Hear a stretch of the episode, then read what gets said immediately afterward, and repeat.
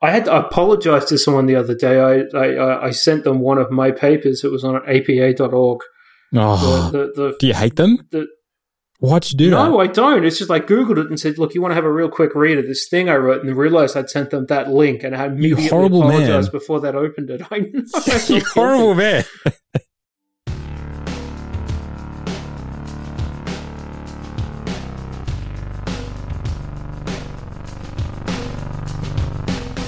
Welcome to Everything Hurts. My name is Dan Quintana from the University of Oslo. I'm here with James Heathers from Cipher Skin. James, what's new? How you going? Mm, back in town again after being out of town. bit of Previous travel? to that, after being back in town, yeah, plague travel. It's um, it's it's not everything it could be. I don't recommend it much. Are the planes uh, less full, or are they the same, or what's, what's the deal? Um, depends on the destination and the leg. They are on some airlines uh, who responsibly don't fill the middle seats. On others, yeah, I had that the, like the classic thing. I'm I'm I'm a magnet for shit on planes. I'm I'm a shit magnet. I'm a big human shit magnet. One of those old school U-shaped shit magnets from the cartoons. Yeah, That's very definitely me. I got Wile a the whole way. Yeah, exactly. One of those big wily coyote magnets. I got a, a, a, a seat the whole way at the back because it was a late booked thing for work. And I went and sat down, and I was on the aisle, and the two seats next to me are free. And immediately after I get on, there's a uh, two young parents with four kids, and they're the only kids on the whole plane. Brave. and they get into the row in front of me.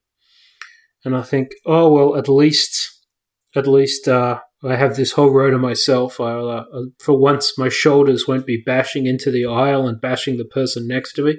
It's the shoulders and the knees that are the problem for me. So i sit there in row 32 and wait and wait and wait and wait and wait and wait and wait. And four wankers get on the plane right at the very, very, very end because they board the planes now from the back going forward because it's easier, something they should have done to begin with. But airlines are stupid and don't do stuff like that. And of course, the last four people, two of those people are sitting right next to me at the back of the plane. They just uh, either missed their cab or were horrible. And the guy had really hairy triceps. And so this hairy man triceps brushed me like little fingers No. the, the whole way back into town How high was Just his what- sleeves? just went. Oh, he was a he was in a uh, uh, Was he wearing Uh, a sleeveless shirt? no no. It's just I mean triceps are not a hairy place in general, but this guy had obviously managed to grow himself some tricep hair and then gently brushed me with it the entire time. And every time I thought, oh, that's really distracting. I mean, I'm not grossed out by it. It's just sort of like imagine tiny little Just hands there. touching you. Yeah. So I thought I'll move over a bit because there's no food service, and I'll just sort of lean out into the aisle. And I'll be leaning out into the aisle for ten seconds and going, "Ah, no tricep hair." Um, and the angriest flight attendant in the whole world just body slammed me back into my seat with her ass. She should have So, explained to you the situation. She would have remonstrated. It's nice to know that some things never truly change about air travel. no matter how plague ridden we are, the indignities remain the Mm. same. It's, Just all, wearing an N95, you know? it's all it's all the same. It sucks the same way it sucked before. It's just, you know, with the added tinge of death. Well, we've gotten a few a few requests from listeners. Uh, two or three episodes ago, we spoke about For the added twinge of death. the yeah we you spoke people about are sick. We uh we, we spoke about the uh, the the 450 movement, which um, yes. which all started from a blog post that you wrote about a month ago. I think is that, is Yep. that, is that about right? And we've had Uh, a a little bit less, actually. Time time is weird right now. I can understand why you wouldn't get that right. It is it is strange. So yeah, it was about three four weeks ago. Um, you wrote a blog post that you want to be paid 450 for doing uh, peer review for for please. profit journals. Now we've had a few people. Obviously, this got a lot of interest out there, um, and uh, we've got a few people actually asking for what is what's the latest? what's happening? What stories have you heard back? Um, we, we briefly mentioned in a recent episode that um, you've had some lawyer types who have actually looked at the contract because you are not a lawyer. you know nothing about the law, but you work yeah. with some lawyer types and you've, uh, you've tightened up the language so people can yep. actually use this template to send. Yep. When for profit journals send them a request. But I yep. wanted to ask you, what is the latest with the 450 movement?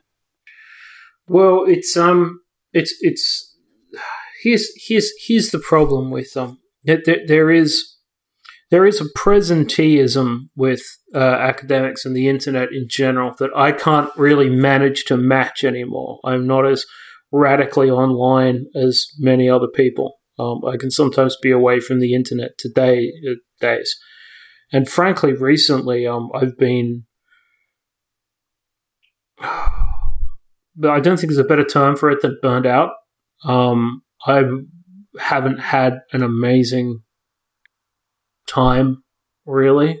Um, it's weird that you can you can like everything you're doing, and it can all be it can all be great, and sometimes there's just too much. There's just too much shit in the space. So I threw a lot of responsibilities at the wall and just like shut down really for a bit.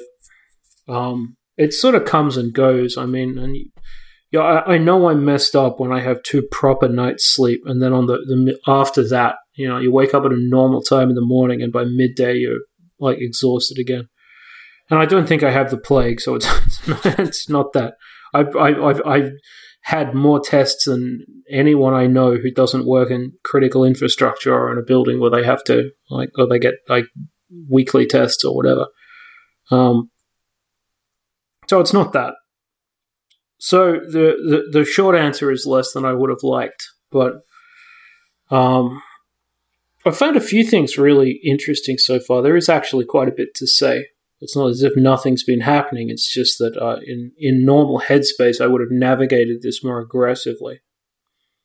Um, I've had some very uh, complimentary conversations with a lot of different people, and it's interesting. I think there were a lot of people who were in the same space as me, uh, present scientists, former academics, I guess we could say that, who were kind of maybe looking for permission to get away from whatever residual guilt they have that they're supposed to be helping people out and just go no i'm not doing that. I'll, I'll, I'll i will i will structure my own community contributions elsewhere that's not part of your fucking empire dirt.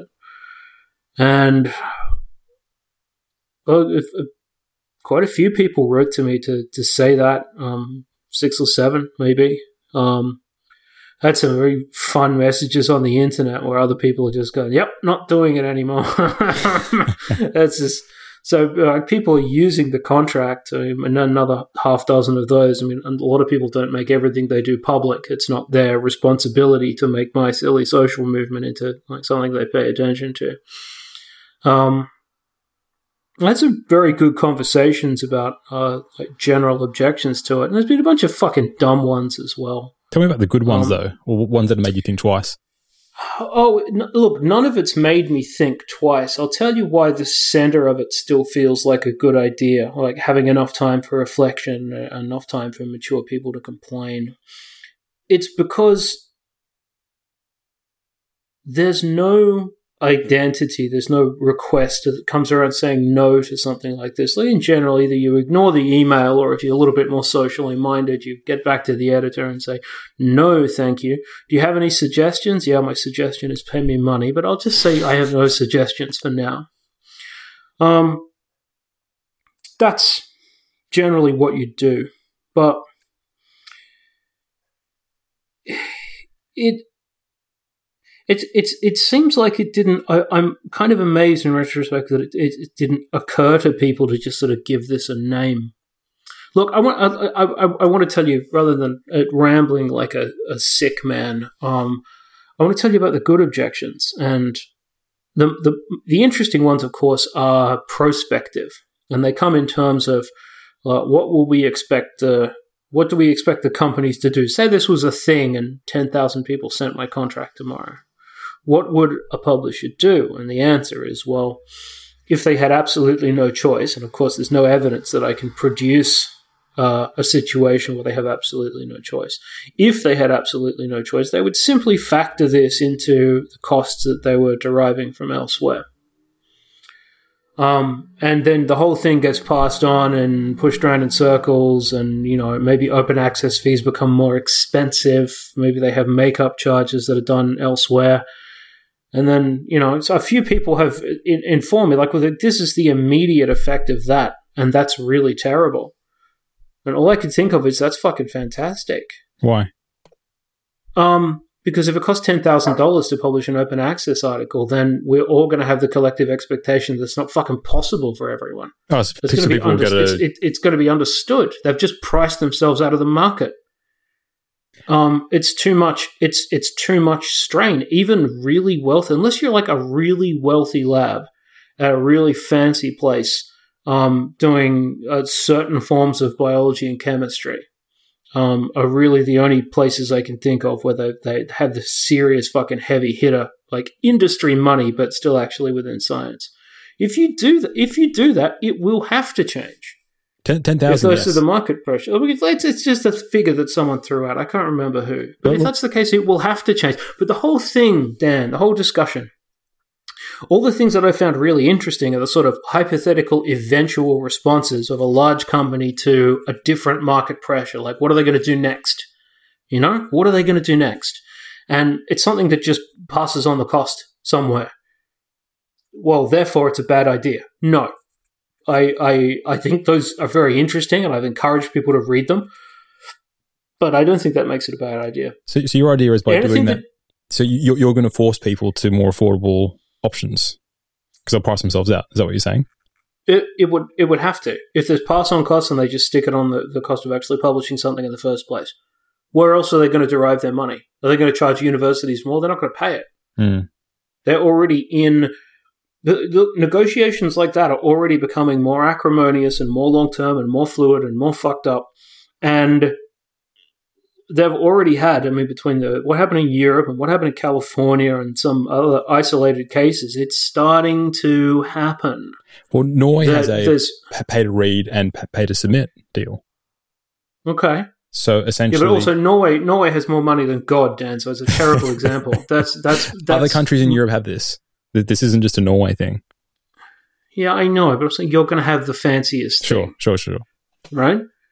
So I mean, a lot of other places won't, and presumably, if we can all keep circumventing copyright horribly, which everyone does, and anyone who tells you they doesn't, they don't do it is lying, um, because it's just it's too hard. It's too fucking hard to get into. So, oh, I had to apologize to someone the other day. I, I, I sent them one of my papers. It was on apa.org. Oh, The, the, the, do you hate them? the, Why'd you do no, that? I don't. It's just I googled it and said, "Look, you want to have a real quick read of this thing I wrote," and realized I'd sent them that link, and I had immediately horrible apologized man. before that opened it. I know, you horrible man. but of course they, they didn't know what it was, so they were wondering why I've sent them my stuff. I was like, "Oh, sorry, sorry, I didn't mean to do that. I didn't mean to do that." What are you talking about? Well, it's notorious within uh, academia as basically being. Uh, imagine we stored all research in a toilet. Um, it's it's that So basically. bad. It's a cyber. It's a cyber toilet that it occasionally has science floating in the chemicals. It's the worst interface. Yeah, Oh. it is. It is. It is quite dreadful. Oh, So look, let me let me let me let me finish this point um, before obviously belaboring it far too much. Um, it's very difficult. It's very difficult to say. Um, here's here's a here's a single cost. What happens to a market or what happens to a kind of systemic business environment once it changes? But even if even if that does happen, it's the other thing, and everyone gets priced out of the market, and we all have to use community journals, or something changes, or whatever else, and only the really rich people can publish the really fancy shit. Um, poor adjuncts are getting paid. Sorry, if there's some kind of subsidy where some really rich lab is now paying more per publication, and the money to actually review it is going to someone with like three kids and one shoe, fuck it it's pretty hard to make me upset about that on in on the, the, the kind of face of the pre-existing inequities.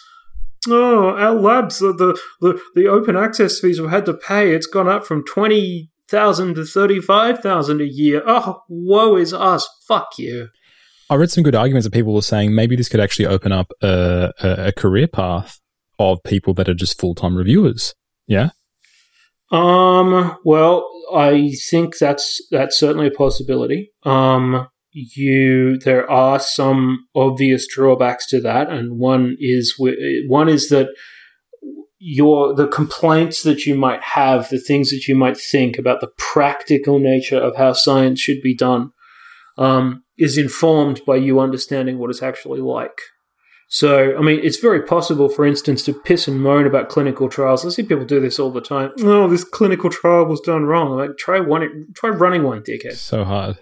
You know, so it's it's more sort of like you need to have an appreciation of what truly bad is and what compromises can and can't be made and how they fit into what can and can't be reliably observed. You need to understand the interface between all of those ideas at different levels.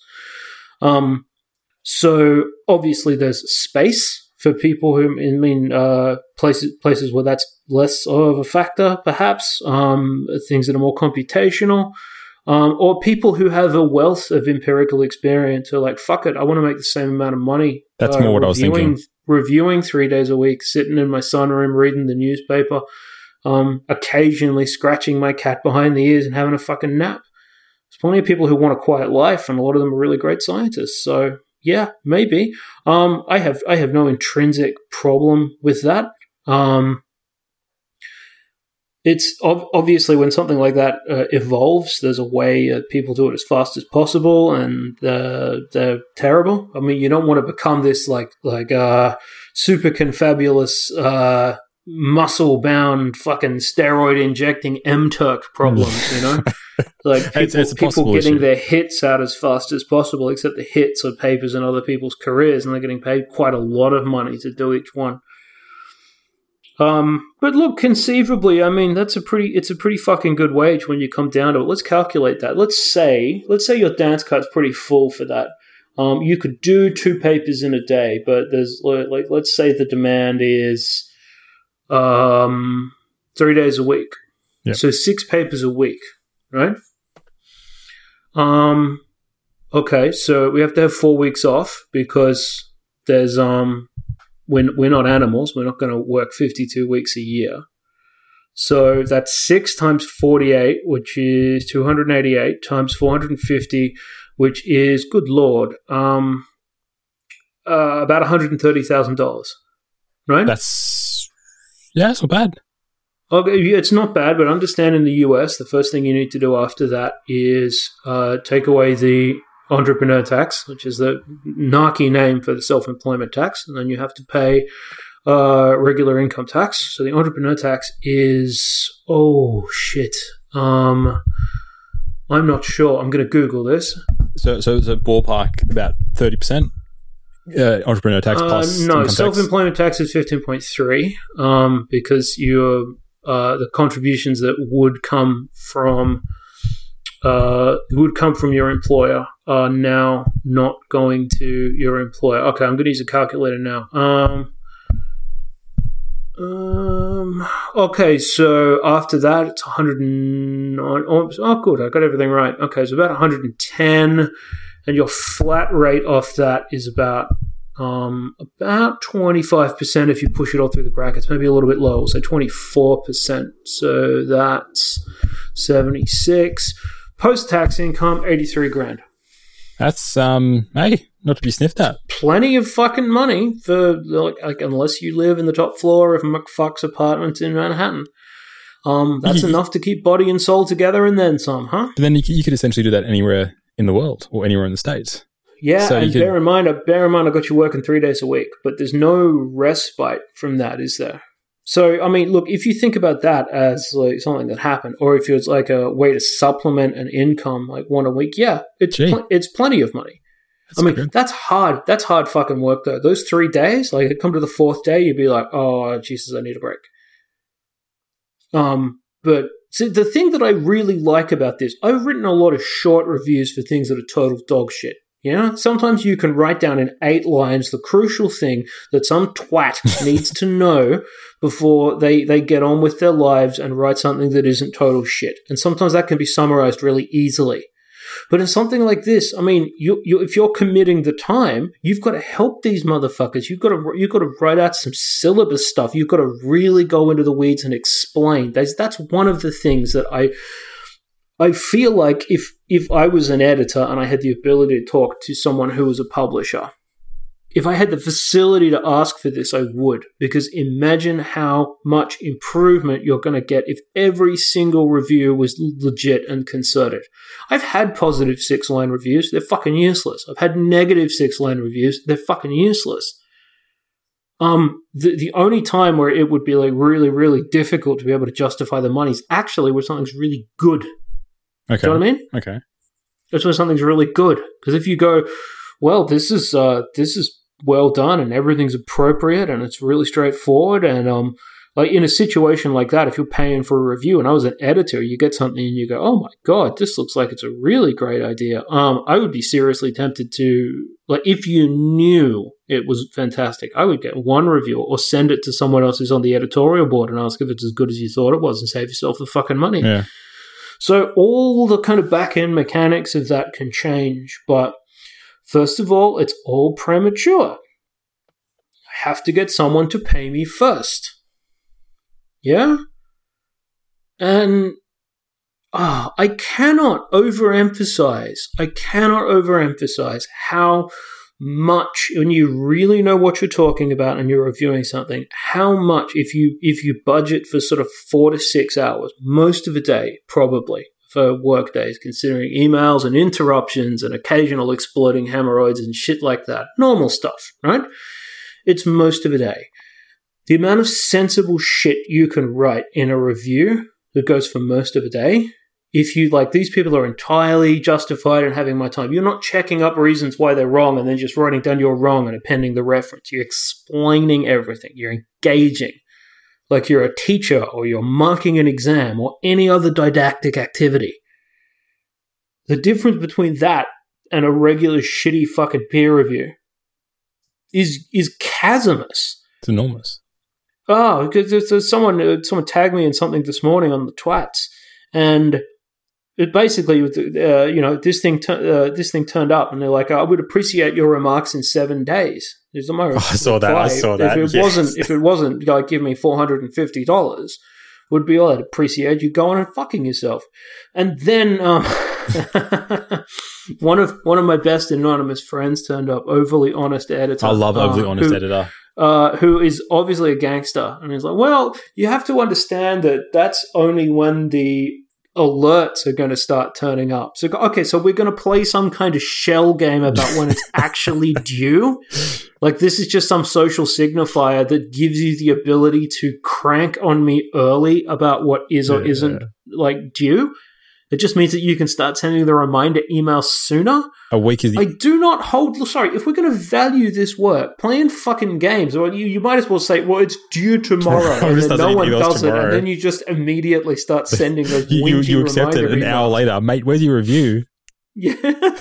Why are you holding me up? It's already quarter past six, Dan. Get you phone calls, bastard. Can you imagine? Yeah, put your put your phone number in. They put in your Text credit card. They, they start using your money to send reminders to your house. A week, man. That, sake, I've man. seen. I have seen some journals ask for for, for a two week. Um, yeah, but one week is yeah. With look with with good journals who pride themselves on rapid responses, sure. who want to get to, I can I can see you making your way there um, especially if it's something that you're really seriously familiar with. I mean, it all depends on what kind of quality you're expecting and how much people are uh, uh, want to get off it in the first place, etc., etc., etc. And then obviously, when you put all this intellectual effort in, uh, the idea that uh, open review uh, is is somewhat antithetical to this because someone's paying you to to write something and give it to them. Mm. Are they immediately going to give it away just because they used your time? Well, maybe not. Um, and also, if it's a shit paper, or it's, if it's if it's a good paper with a, a, a well hidden problem that makes it completely wrong, um, you may find yourself in a situation where the authors don't want the remarks that you've made following it around like a bad smell into cyberspace. So, do you want to? You want to actually look? But one one thing before we cut this off, because I know we're going to run this segment short. Um, do you know the most disappointing thing? Hmm. I haven't even got a fuck you yet. I've sent this contract twice now, and I haven't got a response. Like no no response whatsoever. No, no, no. Go fuck yourself. Okay. No, go fuck yourself. So there's two possibilities. Either one is just sort of like they weren't expecting it, so they think it's spam, like they're in an accounts department. They checked in, the request wasn't real, so they just went, hmm, fuck it. Um, and it just didn't get answered because it, it didn't associate with uh, some kind of file or number that was already Very- open very in, in, a, in an ordering system. Um, or someone saw this and they know that anything that they send me back is something that I'm going to use to mock them one way or the other, and that uh, they're just not giving me any ammunition to be a dick with. Um, which is possible, but I don't credit any of these organizations with having a good ability to establish and maintain an online presence. Um, Yeah, they're all bad. They're all bad at that. Companies for companies that have hundreds of millions of dollars in gross revenue, um, they don't have, and it's amazing. And they're, they're, what they're producing literally is knowledge. It's discourse. It's discussion. they're producing words. They're not producing fucking i beams. You know, they're not. They're not, they're not producing. Uh, you know, iron slag. Um, like Western red cedar planks. They're literally producing the written word in order to establish fucking knowledge and propositions and other bollocks. And they have no presence. It's so strange. Oh, it's because they know they don't need it. Well, I mean, you have this. I mean, then you get all these disingenuous arguments about, do you know all the stuff that we do for you? I mean, holy fucking Christ. Um, I don't know. I don't know what to say when I see stuff like that. Sometimes, I mean, so many other organizations who are so far away from. I mean, Jesus Christ, the fucking Volkswagen um, fellowships and shit in the Volkswagen who make cars and lied about their emissions do far more to support science than the people who publish the stuff. It's crazy. Ah, yeah, I never, I yeah, that's all. It's all disingenuous horse shit, you know. And you, you, you, you get all this chat about all the great things they've done, and it's weird. A lot of the time, they have all these initiatives. Sometimes you find this, like, oh, we've got all these initiatives. No one signed up for their fucking initiatives. We don't. We, we didn't They've, want they've, it. they've, they've got some thing like they spent a whole bunch of money on a thing and it's oh it's a it's a it's a it's a it's a brand play it's a big marketing thing it's on YouTube we've got a cool animation you look at the animation you're like this is fifty thousand dollars worth of animation right here the fucking video's got 180 views and no one gives a shit they're completely disconnected from the community that they serve It's all theatre. We're doing. We're acting like we're doing something.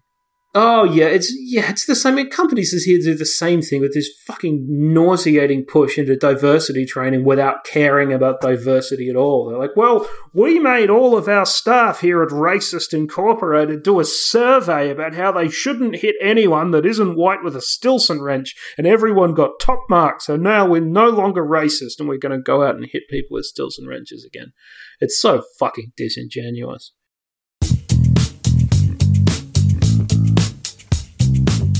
Did you know that our Everything Hurts patrons can get access to a library of 20 bonus episodes? Well, you do now. We release a bonus episode every month to our $5 a month patrons who also get a lifetime 20% discount on Hirsch merchandise. We also have a $1 per month tier, which gives you access to a monthly newsletter, the merch discount, and the occasional bonus episode. If you want to support the show but can't swing the Patreon money, you can share a review or post about the show on social media instead, as we'd love that as well. Now, let's get back to the show. We're going to go to our next segment, and this is this. Please pardon my disruptive co-host and his shit opinions. He's, uh, we're going to get some more shit opinions here. This is um, this is an email that we got um, from uh, everythinghurts.com. We got, we, we got a contact page Oh. and we, we, we got an email from, uh, from Emma Mills, who's from, uh, from, from Lancaster University. And she writes, um, you talk about the review process a lot. Um, uh, when it comes to you know listen uh, editors and blinding and and sort of how, how the whole process works, um, including payment, the 450 movement, which which is referenced here. Um, now, do you think you could select a paper and do a walkthrough of a review? I have no idea of the process, but have marked many an essay for argument structure, content, etc. in my time. But I'd love to hear how you approach the task and how it may differ across people. Emma Mills, thank you for this question. It's a very good question because That's very that's very good. Um, that's very good. Um, I especially like uh, any uh, a- any topic like this It isn't like tell us your opinion because I've got many of them and uh, most of them are probably dreadful in some way or another. If not uh, in the content, then in the linguistic expression. But show us how to do something. Happy to. Um, does Emma Mills have a, a Facebook website, Twitter? Thingy? Um, no, but if if, if uh, Emma does, we'll put it in the show notes. Um, there Okay, everyone should go out and be Emma's friend for asking such a sensible goddamn question. This uh, there's a link to the um, a website, but uh, yeah, we'll see if we can find it. Thank you, Emma. So Okay, well, let's see whether or not she wants like hordes of the, the, the kind of people who The- have the- hairy the ears unwashed. that listen to us. ha- uh, hairy hairy triceps. Oh no, no, no, no, no, no, Dan! How dare you slander our precious listeners with the curse of hairy triceps? Hairy triceps. Oh god, I can still feel it. I'm not in the habit of getting disgusted by stuff. Usually I'm on the fucking supply side of disgust, not the demand side. but honestly, um even even me. Even me, Dan. Cross, the line. So Yeah. I have found Maybe I'll get sensitive in my old age. What did you find? I found a good paper. This is one of those papers that I saw. I'm like, oh, oh mate, Heathers would be interested in this one as well. We've, um, you know, our, our research is different. but We have some crossover, and this was a really interesting one that I came across on Twitter about a week ago. Short, Hmm. punchy. Um, n- none of this sort of fancy statistics malarkey. It, this is a. When's the last time you've seen a paper which just has um, uh, one-sided t-tests? Um. Oh, it's been a while. It's quite. It's quite old school. Um. Generally, it's uh. It, it's it's the province of people who have identified something where they're quite sure of what they've found, um, and they're going to investigate it multiple times, and they're going to find the same thing because they're not really afraid of either the accusation of bias or not finding it in the first place. Um, in in a way, that's kind of what Mad Ron Fisher intended Mm. um, when it's the, but you you know the kind of one I mean is that you you have uh, the ability to reproduce something over and over again, and there's no point fucking arguing about it because you know exactly what you're expecting. So. Um, there's no problem with a one-sided test there, but yeah, it's Sorry, one, one sample, te- one sample t-test. That was my. That was what I meant to say. Not not a one. one, so- one, one, one, one sample t-test. I beg your pardon. yeah. So you're basically you're r- rather than comparing two groups, you're comparing against a given threshold. Not a not, not a one sided, a one sample t-test. Um, It's basically you ha- you have you have a Dan, yeah. is that something you've seen ever? Yeah, I've done one. I mean, in a paper, dickhead. In Yeah, a paper. I've I pu- pu- published it last year, and one of the main results was a one sample one sample t-test. Okay, so a, a lot of a lot of the time it would mean you're presumably comparing against chance, right? Uh, yeah, or, or or you have a certain threshold you're comparing it. So in, in the example that I did, we're getting a bit sort of old school signal detection theory kind of thingy. but you know, in, in like this, if you're like in a, in a triangular test, you'd be like testing against a base rate of two thirds or something. but in this in this example, they are testing against chance. Let, us just get into the paper. So Okay, this was a very interesting paper. Um, very where short. is it? Uh, it's a preprint. We're, we're going to post a link to it. It's a preprint on PsyArXiv, and the title of the paper is "Direct Perception of Other People's Heart Rate." This is this is right up our alleys. Ah, yeah. Now, uh, I have a quick problem, Dan. Um, You know how you said you should read this, Hmm. so because we're going to do it on the podcast. Mm. I didn't. Well, we're going to do it on the fly then. Okay, fuck it. Let's embarrass ourselves. Um, I found your twat. Here is the thing. Got it. Direct perception of other people's heart rates. This is by Alejandro Galvez Pol and colleagues. Oh, what a fun name. It's a very- Salome Antoine. Oh, wow. It's like a James Bond heroine. You know the one that they have these days where like James James Bond gets bollocked that he like breaks both his kneecaps and a woman swoops in and saves the day? That's Salome Antoine.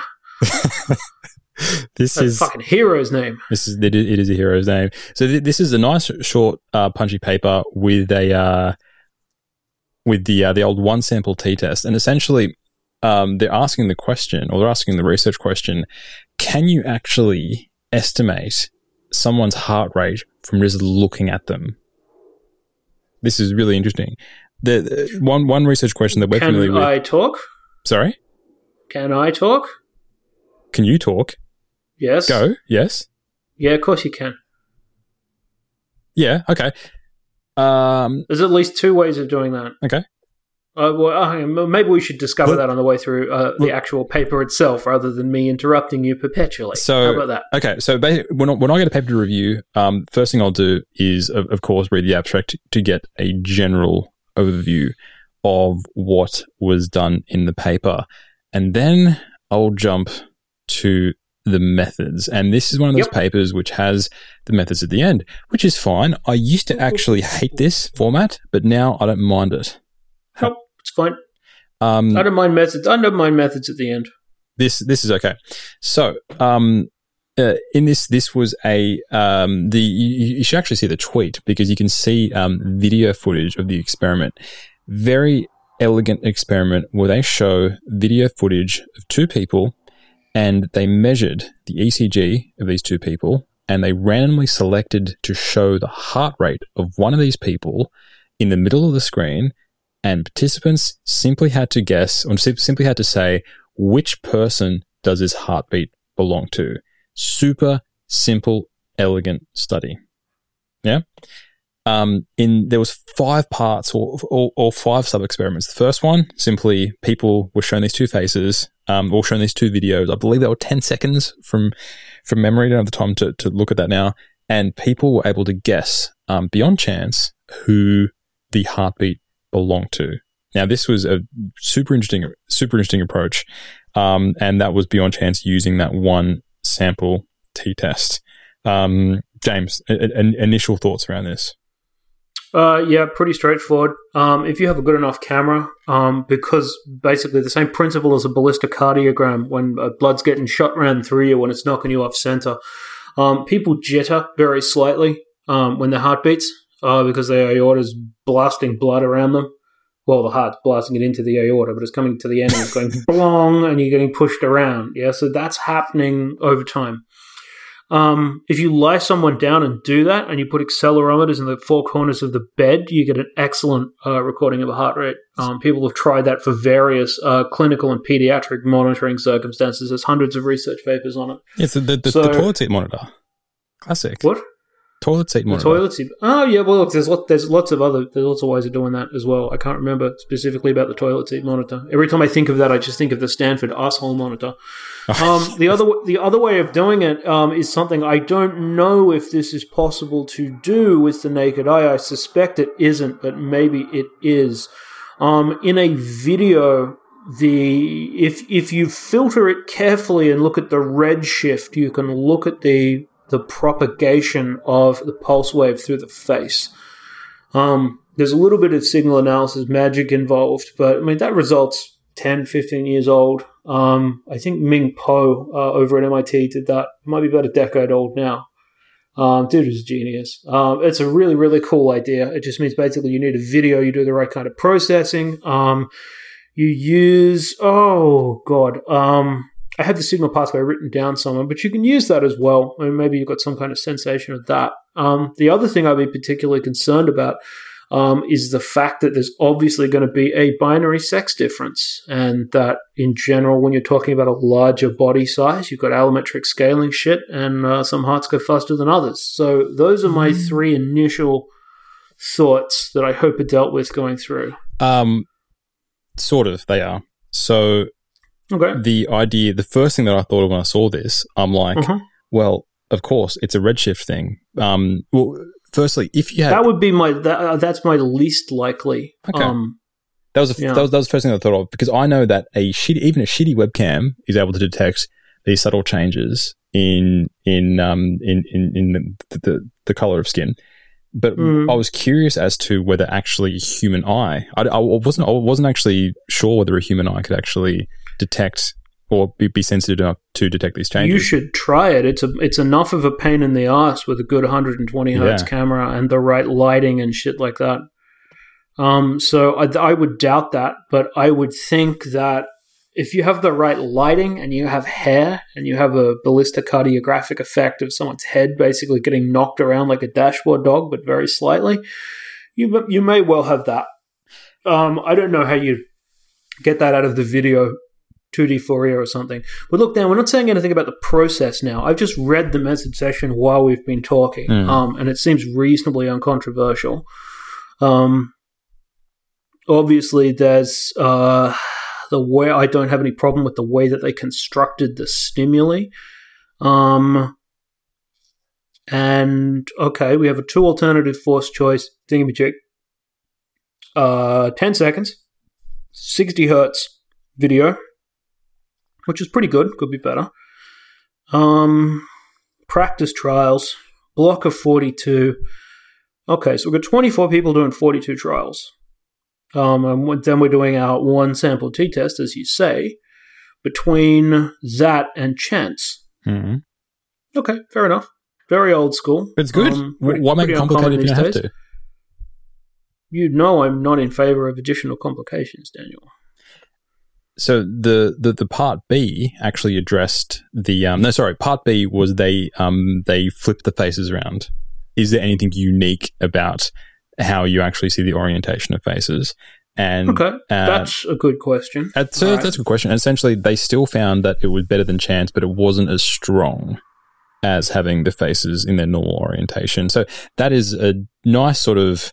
I like this idea of kind of tuning, turning the knob. How can we slowly manipulate this to actually figure out? Mm. Because because in, some cases, people would go, "Here's our experiment. We showed people these faces. People were able to do it. Bang!" But they actually sort of approached it mu- much in the same way that you would approach kind of like an animal research experiment, where you go, "Okay, we found this thing. How how much can we sort of kick the tires? What what what is going on here?" So I like this approach of sort of doing that. But uh, one thing I want to quickly talk about though is is sample size. Yeah. So as we were chatting, I quickly ran a power analysis, and for Mm. every experiment, twenty five people. Yeah. For a one sample for a one sample t test, so one of the first things I do, unless I actually say um, our study design is can reliably detect an effect size of, of blah, I usually run it myself. In this particular example, this is sensitive enough to detect an effect size of 0.58. I am not sure whether that's realistic or not because that is quite a large effect size. Okay, sorry, sorry, sorry, sorry. Hang on, hang on, hang on, hang on, hang on. Um, what happens with the amount of trials, Dan? There was it would, that that would improve precision. Okay, okay, no, that, that's a good point actually.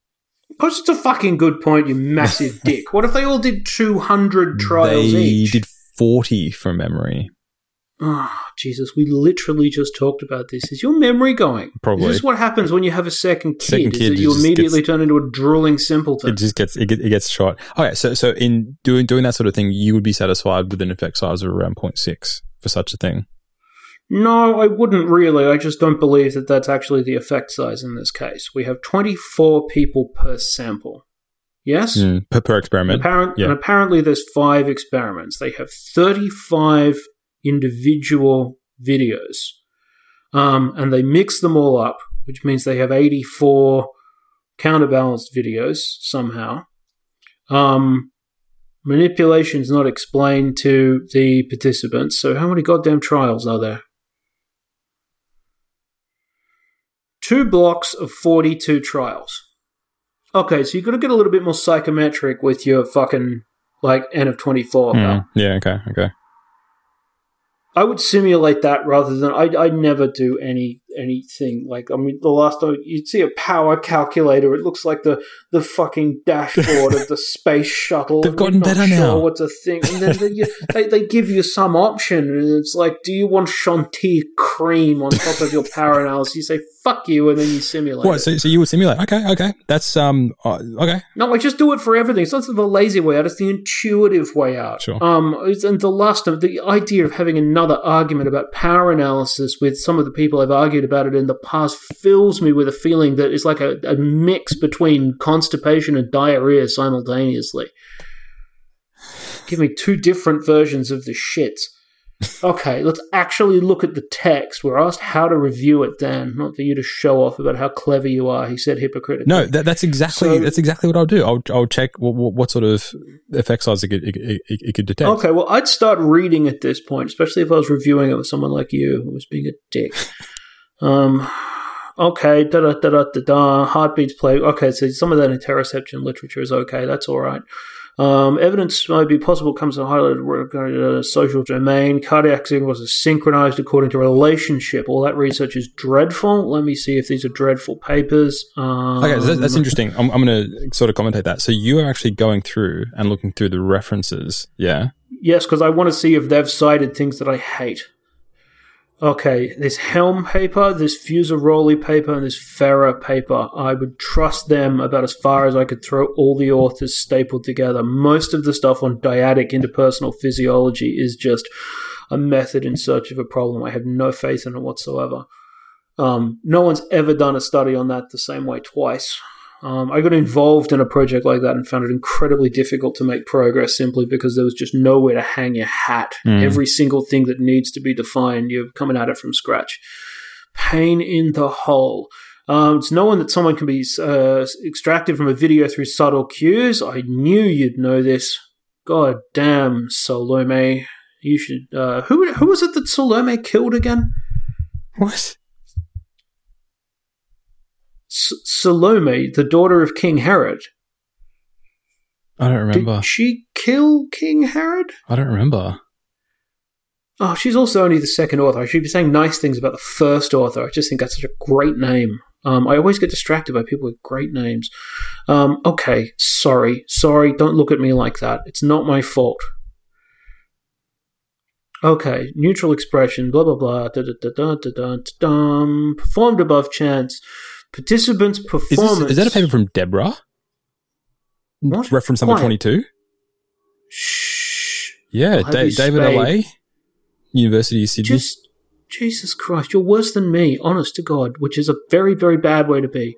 Okay, on average, people performed the task above chance levels. Participants' performance ranged from 0.452 to 0.738, with an average proportion of 0.582, significantly above chance. Okay, so considering you've got 84 binary choices per person, if you're 0.738, yeah, Hmm. out of 84 choices, you can calculate the kind of uh, binomial probability of that. Go on, amuse yourself with that, Captain Power. Mm. So tell me how unlikely that is. I got nothing. What? It's fucking binomial probability. Just calculate it. I'm reading. Um, this is also the conversation that I would have with myself I was reviewing this by myself. Okay, so I, I like this because this this is very old school. They come into this thing, they bop the result down, and they go, on average, people did this good. That's cool. Mm, okay, mm. that's quite an unusual paper you've chosen here. Um, it's old school, and it looks kind of. I'm getting the kind of heuristic smell of reliability, which is not what I was expecting to say. Um, having shown they were able to do that, they repeated in the thing where they invert the videos. Interesting. Yeah. Oh, someone did really badly. In general, people do okay. Oh, I'm now really interested in the spread of responses here. So they're trying to do a binary choice task where the chance level obviously is a half. Um, the person who did worse was 0.45, which is pretty negligibly different to a half. The person who did best was 0.738, which out of 80 trials is well above a half. What changes between our what's our between subject driver here? That interests me now. Well, they do actually look at this a little bit. And I'm, Dan, I know- don't presuppose. We're talking Okay, about okay. the process. Okay, We're talking about the process. Jesus Christ. God in heaven. Okay, results of experiment two demonstrate that altering faces results do not inform us about the visual cues. Good point. Removed any variance of the redness in the face, and it didn't do a fucking thing. Okay, that's literally what I said five minutes ago. You're welcome. Um, performance levels were lower than the full Okay, well, that's a not a good way to point. I'd point that out. They were lower, but the difference wasn't significant, like the difference of a difference. Blah blah blah. Um. Okay, experiment four. Um. this was an interesting approach, experiment four. Okay. All the dynamic information presented as still information. How do they present as still information? They they picked the the first time their eyes were open in the video. They picked a still image. What? Okay, so they, they took a, they, they took the videos, and within that video, the first frame where the person's eyes were open, they use that just as a still image. This doesn't make any sense. It's a photo, Okay, well, there's no dy- dynamic information in a photo, exactly. So they removed all dyn- dynamic information. and it still worked. Yeah, How incredibly disappointing. Um. Oh, good lord! I would run a. I okay, okay, without giving people any. Without giving people any information whatsoever, is there a is there a control for height, weight, or gender of the people who made the original things? I mean, uh, that seems like a very obvious question to ask at this point, but I'm scrolling between different sections of it. Um, no, that Okay, seven actors, four women, independently for two minutes. Dan, if you're a guy and you're six foot three, and you do your face, and then you're a woman and you're five foot three, um, your intrinsic heart rate, your like autonomically regulated heart rate, your basal heart rate, no matter which one of them you choose, and there's a fucking platter of them, um, they're all going to be different. Um, how does this interact with the assumptions that we might make knowing that blue whales have slow hearts and voles and hummingbirds have fast hearts. Well, they, they sort of address this in that they Mm. actually look at they understand that for some some comparisons have a closer heart rate than other comparisons. Your your your example is a good one. Seven foot bloke and a five foot woman, and they found that people performed much better, or w- it was much easier to to discriminate the heartbeat for the people that actually had the biggest differences. Hmm. Okay, I've only finally got to the graphs. Here we go. So, okay, the person who did extremely well was quite unusual. Um, experiment four dynamic. Almost everyone did better than chance, which was interesting. Now That was a replication of experiment the one. R, here are the R squared values. Oh Jesus! Hello, buddy. Hello, buddy. Come here. Come here. It's all right, pal. Oh, uh, Share my cat with you all. third hertzy. Well, this is interesting, Daniel. The Looking at figure two here. yeah, the point clouds are fuck ugly. Um, obviously, experiment four looks like the best one. What's the y-axis? What am I looking at here? Uh, of panel A or panel B? B.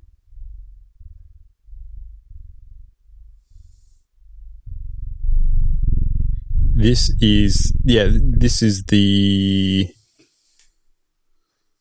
thing I was explaining before. In that, this is the average interval between the the, the, the two people. Yeah. So some people had almost precisely exactly the same heart rate, so you, you couldn't actually discriminate those two people. But as you go up the axes, people had different heart rates, and this actually shows you the relationship between the proportion correct versus the difference in heart rate between the two people. Do you know what I'm saying? Hmm. Okay. So I can't find any. Shut up, licorice. Jesus Christ. Go away. Away. I love you. Stop it, asshole. I love you. All right. Um, don't look at me like that. Oh, this is he's never been this much of a pest in 110 episodes. Come on, pal. You can be on the show too. Come on. You can be on the show. Okay, here we go. So Okay, is that what is that what that's showing? Yes. Okay, here's this is. I mean, they've already done five experiments, and they're, they're digging into this, and there's a lot of interesting possibilities. Um, there's an experimental control that I was. I mean, they've already done five experiments. Or yeah, five. Five. Um, one with one with two internal conditions. Yep. So here's the one that I. Uh, here's the one that I want. Um, I want them to add jitter or movement to some of the frames Mm, for some of the people. I mean, basically, it's already broken into. They can obviously already use a video processor, so I don't. I don't want to make it harder for them. It's only another twenty-four people who've already run one hundred and twenty. I want to see if you can jitter in something like this, whether or not that would change anything. Now, here's what I want after that. The idea that you're choosing between two people is different to the central thesis that might come off the back of this. The central thesis that might come off the back of this is we use this for the dynamic detection of emotion. But The dynamic detection of emotion is a within participant change. mm. So here's I, here's what I want you to do. Now this is I said the thing that I'm not going to ask for, but the thing that I'd think about. Yeah, or a way to do this in a manner that's sane and not just some babble that I came up with. Get someone sitting there perfectly normally, and then out of shot, get someone to jam a syringe full of epinephrine in between their toes so they can't see. Yeah, Mm. And see what happens to you detecting their heartbeat changing over time because that's how emotions experienced. I'm not really interested to see if the um oh who was that basketball player with a fantastic name? Dikembe Mutombo. What a fucking name. What did he do? Uh, he's just a great big fella. Um, he's Oh, he's retired like from the foot. basketballs. He played for yeah, he's seven foot two. He's a unit, right? Okay, so if we put that guy next to some 105 pound sorority girl, um, you're going to make assumptions. Yes. Now, how much do those assumptions get uh, variously assorted with uh, various changes within that, etc., etc. Mm, okay. Um, and and also like frame frame is not mass. Um, so if there's any kind of BMI related control there, because we just know that everyone understands some intuitive version of allometric scaling. Um, I don't think these are serious enough criticisms to say let's never talk about this result ever again, because I, it's it's quite it's quite an arresting idea. Um, and without wanting to bet the farm in it, I think it's worth digging into. So See, look, this whole perception, this sort of perceptive thing, rather than complaining about everything in order, once you've seen a million of these, you get to the point where you know what you want to see that comes next. Um, and obviously, I can't do a full accounting of all of the detail driven shit that I'd normally do when it comes to something like this, Sure. like one after the other. a lot of the stuff. Um, you- and I can't check the biological references here as well, doing it live. So I hope that was helpful. I don't think it was. I think we just had a lot of fun with that But- and we did something that was pretty useless. And that's probably your fault. I, I I do want to touch on one thing there be- be- be- before we close up. Um, a lot of the things that you that you referenced is this idea of leaning on your own experience, your own experience of what sort of references they were doing. How does one say you were starting out, you haven't done a review before, and you were early Yeah. in your career? Yeah. Is this just a process of getting experience and reading and doing the thing? How do you get to that point? Oh yeah, of course. I mean, there's obviously there's no substitute for time, but I mean, you ask people that you trust. Um, see if you can get someone to tell you about it, and see if you can do that fast. The other thing is, look, you're going to have to have some kind of contact with it eventually if you're staying in the field. You're going to have to get there more or less.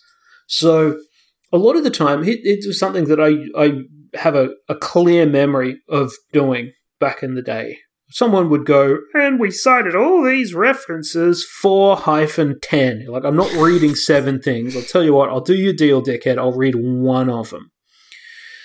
And, if I'd it's pick bad, the all the one- rest are bad. I'd I'd pick one that looked the most accessible. Maybe not necessarily a review, but something in perhaps a journal that I trusted or something that I'd heard of. Um, or if it was a typical thing, like it was a cardiology thing. I mean, there was an Italian paper. I'd probably read Ah, that. Italians and cardiology, they're so good. Well, yeah, but you know, if it was, um, if it was, uh, there, there was there certain things in Australia as well that I think um, people uh, people did really well. Uh, let's not get bogged down in the details as much as like you'd use the knowledge that you had Sure. to try and learn. There's, there's Um, traditions. it made reviews very long. Um, but knowledge is no burden to carry, and it was something that I thought was putting time aside for. Well, you've you just asked the question, Dan. Like, how do I get experience? Um, in in a way, and the answer is that you you acquire it through the the actions that you take upon the world. So you have to do them. Um, I I wish it was. I wish there was a better answer to something like that. I mean, you are allowed to ask people. People pop up and ask me something all the time. What about this? What about this idea? What about this something? And I tell people, and then they go away. And most of the time, I forget I did it. Um, it's just like something that happens out of reflex. There's your academic service, not fucking reviewing papers. Actually, being useful to people when they when they ask rather than when a company with a nine figure top line asks you. Also, look, here's the thing there's so many guides to this, but the guides are always checklist driven impressions of what can and can't happen. Yeah? It's also a really difficult thing. I mean, it's a great question, but it's a really difficult thing to do in the kind of detail driven version of evaluating all of this stuff. I didn't calculate anything. I can't. The fucking audio thing's running on the computer. I don't have the right software on this laptop. I can't calculate shit. Um, the way that we do it would be a lot more explicit. Um, but you know, like who was it? Who was it saying the other day? Here's a, I'll tell you what. If we're going to recommend something to Emma in return for her asking su- such a decent question, um, someone was the other. Someone was saying the other day on the twats, and I thought this was this was one of those things where it's a piece of everyday wisdom, and it's it's a fucking superb idea. It was Martin van Smeden. I have no idea how to say it. He's a very, very acute gentleman, and he said something that I thought was really fucking sensible. Uh, it was talking about um, uh, it, was a having having a conversation that was about uh, data dredging, right? And he said, until I started doing simulations, I never really understood this. And this was a given example. And he says, sure, simulate 100 samples of n equals 15 from a bivariate normal distribution with correlation R. Estimate for each sample the correlation R in a confidence interval, put it in a forest plot, and see the estimates and the confidence intervals dance. They don't dance as much as they do the funky chicken at that point. So because, and like, things like that, I have done things like that hundreds and hundreds of fucking times. And that's where my heuristics for understanding things come from. Because it's a key part of like you you want to thug stuff up. You want to have your kind of you want to be calibrated. It was just playing with what results look like. It was getting a feeling for things. Um that kind of thing that is money. That is a great exercise. And if you want to be acute when it comes to understanding the numbers that are put in front of you what they feel like that's exactly the kind of shit that you should be doing. I used to just, I mean, as sad as it sounds, there were nights where I would just dick around with things like that. Generate a thousand of them. What happens? Uh, change the distribution. Generate 10,000 of them under the following parameters 1 through 8. Uh, oh, fuck, look at that. Isn't that interesting? Just futile. Number footling. It's the single most unappreciated. And this is the thing. So I, don't think Martin has given people that advice. And he's obviously a very acute gentleman. That is a fucking good idea. Yes? But I have done that for years. It's never occurred to me to say that. He had the presence of mind to say it, not me. So full credit to him. That's wholeheartedly endorsed. Good on you, Martin. We're going to link to that tweet. He, oh, I'll link to his account as well. He, he's got a lot of good stuff to say. On that note, we are going to finish up for this episode. Thanks for listening. We're going to be back again soon with more Everything Hurts. See you later. Yeah, it hurts more than usual right now. Take care of yourselves.